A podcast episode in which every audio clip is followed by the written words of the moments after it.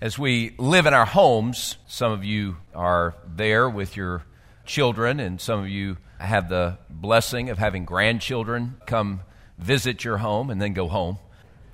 But uh, one of the things that uh, has always been important in my home, as I was growing up in my parents' home, was my attitude. My attitude was always a topic for correction. Not just conversation, but correction, especially when I hit those teen years. You know, when you hit your teen years, teenagers have this, uh, not any of my daughters, but, but most teenagers have this perspective that as a teenager, I've got it all figured out. I've got, I've got the answers to the world and life, and, and I know what's what, and my parents basically don't have a lot of sense. And, and, and then as a teenager, you, you develop that attitude that I've really got I've, I understand, you know. And if my parents would just understand the way I understand, then their life would be so much easier. And that's kind of perspective that you have as a teenager. And, and as you develop that perspective, you come up against your parents like that. My parents would uh, regularly try to give me what's known as one of those attitude adjustments. And, you know, attitude adjustments come in different forms and in different ways and in different styles. As I was growing up, those attitude adjustments were usually uh, handed out with uh, force. I mean, force. I did receive physical corporal punishment as a young person, even into my teen years, when my last physical uh, discipline that I received uh, in my father's home was when I was about 17 or 18 years old. I needed an attitude adjustment. Literally, I needed an attitude adjustment. So my dad was uh, expressing that desire of me, trying to treat me like a grown up. And I did not have an attitude adjustment. So he said, You're not too old for me to spank. And I kind of giggled. He spanked me.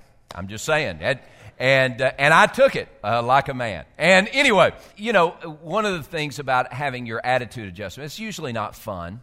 Uh, it's not easy uh, because an attitude is some settled way of us viewing ourselves or our circumstances or our world around us. And we have an attitude that's a reflection of the way we view life and our role in that life. So, to adjust our attitude literally means that we've got to adjust not just the way we're thinking, but also the way we're living. And, and some of us, the idea that uh, you can't teach an old dog new tricks is anti biblical. It is against God's word. Because as a follower of Jesus, regardless how old you are or how young you are, you are supposed to be learning the tricks that Jesus wants to teach you.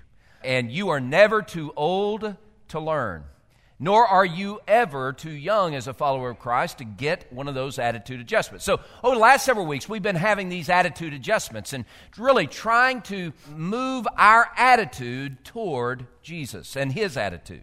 As followers of Jesus, we know that if Jesus has a way of looking at life and we have a way of looking at life, and our way of looking at life is different than way Jesus, his way of looking at life, who needs to change?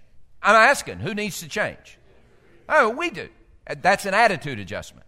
And many of you have enjoyed this series, and some of you have despised this series. And I appreciate that. I really do. That means that the Word is having its productive work in you and causing us to really question uh, why it is that we think the way we think and then leading us to behave the way we behave. So uh, today we come to the end of this series, and some of you are delighted about that, some of you not so much. But it has been a great series and one that I pray brings forth fruit in our church and in our lives so that our attitude is a reflection of who Jesus is, not a reflection of anything else. So, if you remember the beginning passage that we looked at, Philippians chapter 2, let this mind be in you, which was also in Christ Jesus, who being in the form of God did not cons- consider it robbery to be equal with God, but he made himself of no reputation and took the form of a servant. And coming and being found in appearance as a man, he humbled himself Uh, and became obedient to the point of death, even death on the cross. Therefore, God has highly exalted him, given him the name which is above every name, that the name of Jesus every knee should bow and every tongue should confess, every knee in heaven, every tongue on earth, every tongue in heaven, every tongue under the earth, that Jesus is Lord to the glory of God the Father. Now, that is the mandate for us. Let this mind be in you, which was also in Christ Jesus as I planned this series last year, I had a different message in mind for today. Uh, it was a message that focused on how Jesus has a passion to seek, especially outsiders, and make them part of his family. Okay? And that was the message, and it was on Zacchaeus. You know, Zacchaeus was a wee little man, and a wee little man was he. he climbed up in a sycamore tree for the Lord he wanted to see. Uh, Luke chapter 19, verses 1 through 10. But this week, God kind of changed that, not kind of, God changed that message. And He changed the direction, changed my heart for this message so that today we're going to look in Matthew chapter 25. And we're going to look at verses 31 through 46. And we're going to see how that we, as followers of Jesus, need to have an heavenly attitude a heavenly attitude. What I mean by that, and what we see in this passage, is we need an attitude like Jesus, an attitude that is shaped by eternity. Jesus, when he lived on this earth, his attitude, his perspective, his worldview, his decisions, his actions, everything about him was shaped by eternity. In fact, Matthew chapters 24 and 25 Jesus teaches his followers and thus us, he teaches us about eternity. In Matthew chapters 24 and 25, these are the last uh, teaching moments that Jesus has before he's arrested and killed. And so in Matthew 24 and 25, he's giving his, his, his disciples instructions by showing them what the end is going to be like. In fact, when we look at the last part of chapter 24 and all of chapter 25, we see that Jesus is challenging his disciples through parables and through straight up teaching. He's challenging his disciples to live their lives, to have an attitude based on eternity. Not based on the mere moments that we find ourselves in, not based upon the, the, the emotions in which we find ourselves, not based merely upon the circumstances, whether good or bad, that we find ourselves in. Rather, Jesus wants his followers to follow his example and live their lives based upon the future. He calls us as followers of Christ to have an attitude that says, I'm going to live with the end in mind. I'm going to live with the end in mind. Now, this is in the big theology of Scripture, this is an eschatological viewpoint. This is how we're supposed to live. We're, gonna. we're supposed to live today with our heart and mind and our sight set on heaven. We're supposed to live today not, not out of the world, but in the world. But as we live in the world, our lives, our hearts, our minds, our attitude is shaped by heaven. And if you're a follower of Jesus and your attitude is not being shaped by heaven, understand you are not being obedient to Jesus. We'll talk about that in a second. Okay, so here's what Jesus does. In Matthew chapter 25, verse 31, he's just finished a, a, a, series of parables, and now he gets to kind of give us a vision of the end. If this is Jesus talking, verse 31, he says, Now the Son of Man, when he comes, surrounded by his angels, in all of his glory, sitting on his glorious throne. Jesus is painting a picture of himself. In fact, Jesus understood that his future was this He is the Son of Man, He is the King. He is the one sitting on the glorious throne. He is the one who is deciding and evaluating and passing sentence on all the nations. Verse 32. This is Jesus, the one who is exalted at the right hand of the throne of God. Remember Philippians 2. Jesus, who is God, became a man. He humbled himself. He took the form of a servant and came in the likeness or the appearance as a man. And being found in appearance as a man, he humbled himself and became obedient to the point of death, even death on the cross. Then, verse uh, uh, 9, maybe, therefore God has highly exalted him and given him the name which is above every name. This exaltation comes after his humiliation. And what gave Jesus the endurance to go from humiliation to exaltation? It was this vision of his future. He understood what the end was. He understood where he was headed. He understood what was what God was going to do. And he lived his life through the suffering of the cross with the end in mind the end that that suffering would bring salvation and rescue to sinners like you and me that end that his suffering would bring uh, praise and glory to god the father a well done from his heavenly father. The end that that suffering and sorrow of the cross would bring it would bring his exaltation. Jesus lived with an attitude that said i'm not going to base my decisions merely on the circumstances I face today, but I'm going to base my decisions and my actions and my life and my lifestyle based upon the end. Today we're going to watch the Super Bowl. Some of y'all watch Super Bowl. And, and you will cheer on your particular team. I can't believe I'm seeing Washington Redskins outfits today and Philadelphia Eagles day. There's a Brett Favre jersey walking out right now. A lot of different teams represented, but the two teams in the Super Bowl, the Denver Broncos, led by that wonderful, incomparable quarterback, University of Tennessee grad, Peyton Manning. And Peyton Manning will lead the Broncos to victory today. or maybe not. But anyway, Peyton, Peyton has been leading the Broncos, but really it's the defense that's leading the Broncos this season. And then you have the Carolina Panthers who have had an historic year, led by that wonderful SEC, outstanding Heisman Trophy winning quarterback, Cam Newton. And Cam Newton is leading his team, and somewhere on that journey, uh, at the end of the day, we're going to see who wins out. It's the Carolina Panthers or it's the Denver Broncos. But, friends, the Super Bowl is the end, not the beginning when those teams got together and those quarterbacks got together at the end of last season, they were thinking about the Super Bowl this season.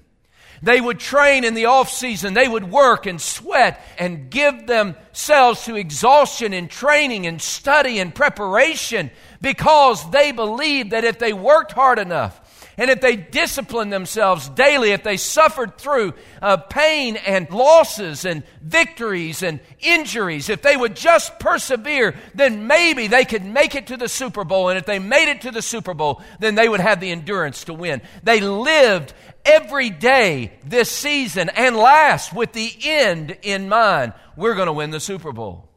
I was watching uh, one of the many shows about Super Bowl stuff uh, this week. I was watching Mike Singletary, who was on that historic 1985 Chicago Bears team. Mike Singletary, who uh, was a, a, frightening and still is, if you look at his eyes, he's a frightening uh, defensive player and outstanding, stand out kind of player. And Singletary was talking about the 85 Chicago Bears who uh, won the Super Bowl that year, but he said that before the season even began, at the end of the season, 1984 season, the Chicago Bears believed and worked because they believed that they would be in the Super Bowl and they would win the Super Bowl. I believe as followers of Jesus, we need to have the attitude of Jesus that looks and lives with the end in mind. We understand that we are headed to a destination, and that destination is not a home on this earth, but rather it's our home in heaven. And we need to live with the end in mind. This is how Jesus lived according to Hebrews chapter 12, verses 1 and 2. Verse 2 especially says that we're supposed to set our gaze on Jesus, who is the author and the finisher of our faith, who for the joy that was set before him endured the cross, despising its shame, and is now sat down at the right hand of the throne of God. Jesus endured the cross for the joy that was set before him. And what was that joy? That was the well done from his Father. That was the salvation for sinners. That joy that was set before him was the end in mind, and he lived each day, and every word he spoke, he spoke with the end in mind, and every truth he taught, he taught with the end in mind. And every confrontation and conflict he had, he did it with the end in mind. And every healing he provided, he did it with the end in mind. And every moment he hung upon a cross, he did it with the end in mind. And as he breathed his last, and as he gave up his spirit, he did it with the end in mind that he would bring glory to his Father and salvation to sinners. And we are his followers. And we are called and commissioned by Jesus Christ to have that self same attitude. We must live with the end in mind. When we bank all of our energy, all of our attitude on the here and now without seeing the heaven to which we're going, then we will live an impoverished existence and we will not have an heavenly attitude.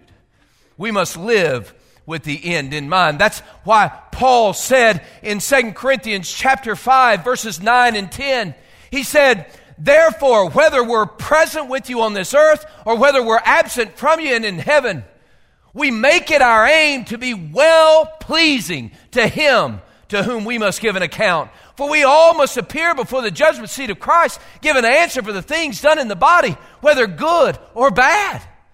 Knowing therefore the terror of the Lord, we persuade men. Paul said his aim, his goal was a heavenly, uh, shaped by a heavenly attitude. It was for the pleasure of God. So whether he was here or whether he was in heaven, his goal was the same, and that was to bring pleasure to God. Today, as a follower of Jesus, do you have that kind of attitude? Is your attitude shaped by the end, or is it shaped only by the now? Today, we must live with the end in mind. But Jesus goes on as he's describing the scene in heaven. And as he's describing the scene in verse 32, he says that, that he gathers all the nations together. And as he gathers them together, he will separate them, divide them, like a shepherd dividing the sheep from the goats. And those on his left hand, those aren't good. But those on his right hand, he will say, Come to me, you blessed of my Father, and receive the inheritance prepared for you from the beginning of the world.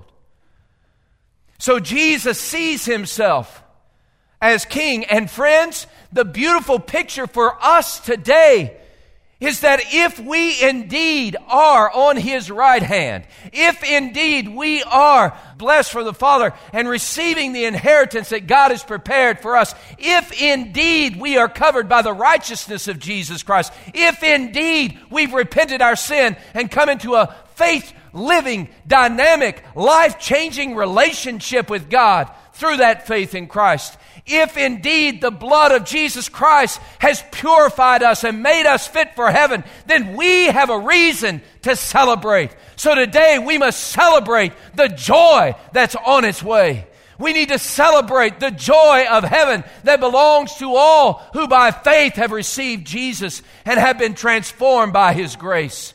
We must celebrate today and every day with that wondrous joy that Jesus, on that day, that judgment day, that day of reckoning, He will look at us and He will see not our sin, but His blood that has already covered our sin. And He will separate us to His right hand and He will say, Enter into the bliss of heaven.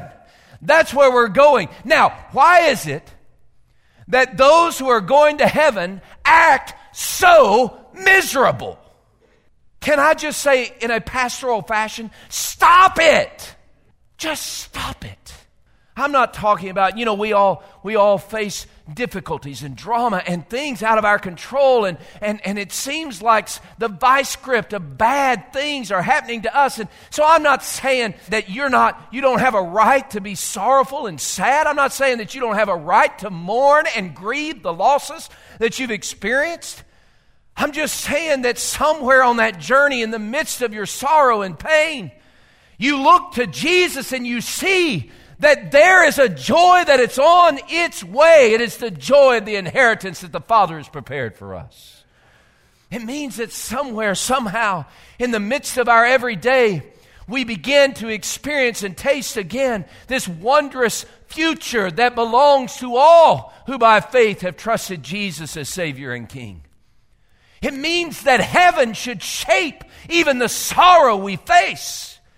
It means that joy a lasting and eternal joy belongs to all who belong to God.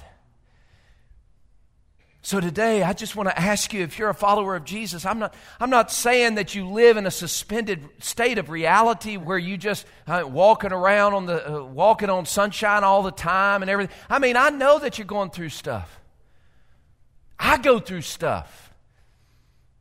But even as I'm going through stuff, I need to have an attitude that says, I'm a citizen of heaven and joy is coming.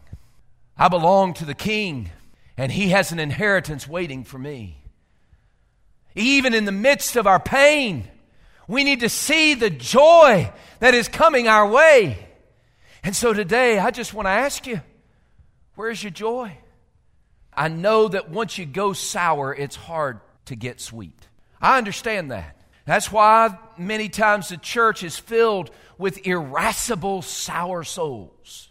And then they excuse their sourness by saying, well, that's just the way I am. That's just what I've experienced. It's just the way it is for me. And I would say to you, oh, saint of the Lord, please stop being a reproach to the name of Jesus Christ. For he has said that he has given you joy. And in the midst of your sorrow and suffering and pain, see the joy that's coming. Today, I, I know that the picture of the text, and I'm just talking to believers right now, I'm just talking to the church. But the other side of it is there's a bunch of goats. I learned when I was in grade school a song at church. I don't want to be a goat. Nope. I don't want to be a goat. Nope. Because a goat ain't got no hope. Nope. I just want to be a sheep. Bah. Have y'all heard that? Anybody sing that song? Do y'all know it? I don't want to be a goat. Nope. I don't want to be a goat. Nope. Because a goat ain't got no hope. Nope. I just want to be a sheep. Bah. Hey, great song. Great song, great theology behind it. The background of that, pas- uh, of that song and the lyrics of that song are this passage here, where Jesus separates the sheep from the goat. Now, the goats are the ones that are going to hell, by the way. I just, let me just go ahead and throw that out for you. I, I was telling uh, uh, my daughter on the way up, uh, way in here for worship, I, I said, well, it's kind of a hellfire and brimstone uh, sermon. She went, huh? It's one of those sermons where I'm talking about hell. Guys, there's no middle ground. You're either going to heaven or you're going to hell, and that's your, that's your destiny. And the only way that you can get to heaven, the only way that you are fit for heaven, is when the blood of Jesus Christ and His righteousness covers you, because by faith you have seen your sin and you've seen your need for a Savior. And you looked to Jesus and you saw Him as your only hope for rescue. And you repented your sin and you bowed before Jesus and you cried out to Him, Please, Jesus, forgive me my sin. Have mercy on me, a sinner. And he forgave you your sin and he brought you into his family. And John 1:12 became your testimony. But as many as received him, to as many as believed on his name, to them he gave the right to be called the children of God. And that's your testimony because you are a sheep and not a goat. But there are some here today who are goat and not a sheep. A goat is anyone else. Everyone else. If today You are a good, moral, church going folk, but you have never repented your sin and abandoned your life into the hands of Jesus. If you have never, by faith, received God's grace, then you are a goat, and your destiny is judgment in hell for eternity. There are only two destinies, and you can only experience one of the two. Either you're going to heaven or you're going to hell. And like I said, today I'm talking to believers, but if you're here today and you have yet to embrace Jesus as Savior and King, don't wait another day. Repent your sin and find life and joy in the arms and the embrace of Jesus, our rescuer. So today, as followers of Jesus, look, your attitude needs to be shaped by heaven more than it is by your circumstances. It really comes down to that. And I know it's hard. I really do. I get it. It's difficult. I remember when I was about 18 years old, I gotten home from a dance. Um, I was 17. Came home from a dance. My, my dad's mom was staying with us in Texas for that time, and, and uh, I had just uh, been dumped by a girl. I know, shocking, right? I, I came home and, and I was moping around. The next morning I got up and I was moping around. And the next day I, I was walking around just moping around. Finally, my nanny came to me, my dad's mom. And she said, Eric, what in the world is wrong with you? And I said, Well, Nanny, you just don't understand. Everything's blah, blah, blah, blah. And she looked at me and she said, Eric, I want you to know that I love you. Your mom and your daddy love you. And God loves you. But more important than that, when you walk around with such a mopey face because you've experienced some bad things, you are a bad testimony to the Jesus who loves you best. I thought Nanny was nice. That was tough. Can I just say, as followers of Jesus, stop giving yourself an out to be a bitter, sour soul. Stop excusing it. We need a heavenly attitude. Celebrate the joy that's coming. Lastly, um, in this passage, we see that Jesus says, Come all you who uh, are beloved and blessed are blessed by my Father and receive this inheritance that God the Father has prepared before the world began. And then, verse uh, 35, he says, For you saw me naked and you gave me clothes. You saw me hungry and you gave me food. You saw me thirsty and you gave me drink. You saw me in prison and you comforted me.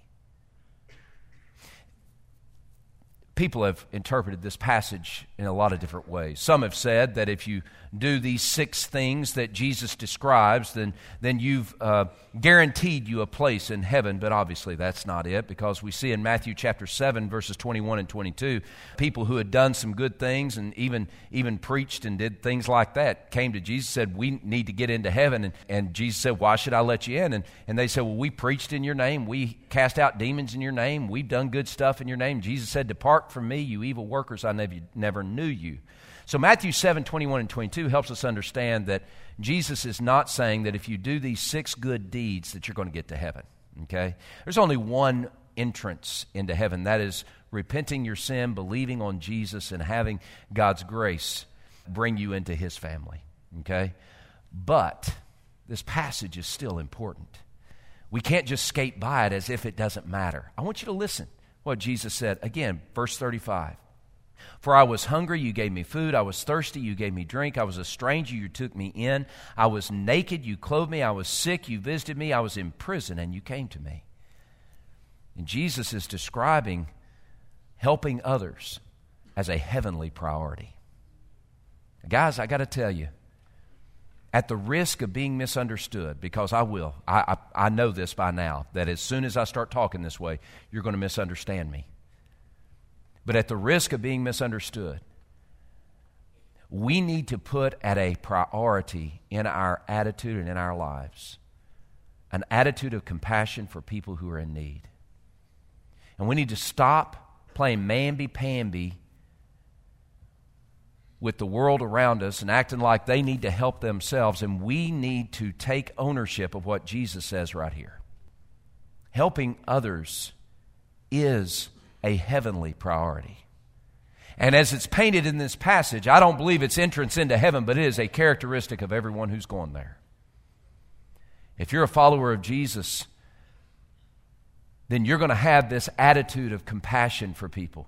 You're going to have a heart that beats to help others because that's who Jesus is. Now, if you're here today and you say, oh, I, I, you know, I think that that's for somebody else to do. That's not for me. That's somebody else's assignment to help people in need. That's not mine. Or you have this attitude, well, you know, uh, God helps those who help themselves, which is a lie from the pit of hell. You have this attitude that they need to take care of themselves, take care of your own. If that's your attitude and that's the that's the dominant attitude that you have, then you need to ask yourself, first of all, whether or not you're a follower of Jesus. And then, if you are a follower of Jesus, you need to repent your sin and allow the attitude of Jesus to cover your attitude and to change your attitude. Now, I know that's harsh and I know that's hard and that's not fun to hear, but guys, I got to tell you, Jesus didn't say, Come enter this inheritance for you read a lot of the Bible. He didn't say, Come enter this inheritance for you attended church a lot. He didn't say, Come enter this inheritance for you knew a lot of spiritual people, or you watched a lot of spiritual TV, or you listened to BBN on the radio. Now, G- Jesus says, Come enter into this inheritance, and here's a characteristic, a, a hallmark characteristic of who is entering this heaven. The people who saw me hungry and fed me, and saw me thirsty and gave me drink, and saw me naked and gave me clothes, who came and visited me when I was alone, and came and took care of me when I was sick, and came and comforted me when I was in prison. A righteous turn and say, uh, Jesus, when did we do all these things? When did we do these six things? And Jesus said, The day you did it for the least of these. My brethren, it's the day you did it for me. Guys, I got to tell you, when we sit in prideful arrogance in the seat of our own personal comfort and we look down on people who are suffering and in need and we act as if they need to help themselves, and, and in our arrogance we say, well, that's just the way it is, um, I've got to tell you, that's not the character of Christ and it's not his attitude. After all, Jesus did leave the throne room of heaven when he could have let us all go to hell. But he cared enough for you to step out of heaven and to help you. And that is the paradigm that we're supposed to follow. Do you have an attitude of compassion? It would have been easier if I just skipped over this one, but it wouldn't have been faithful to the text. If we're going to have a heavenly attitude, it's, it's going to be marked by an attitude for helping others because that is a heavenly priority. So, here we have the attitude that's, that, that's shaped by our eternity. We have an attitude that lives with the end in mind, not merely making decisions based upon how we're feeling right now, but making our decisions and living our life based upon the eternity that we're headed, to which we're headed. We're celebrating the joy that's on its way and that's come through Christ. And, and we, we, we, we set our hearts with an attitude of helping others because, after all, that is a heavenly priority. So, do you have a heavenly attitude? And if not, as a follower of Jesus Christ, I beg you, don't be stubborn, but surrender to Jesus and let Him give you the right attitude.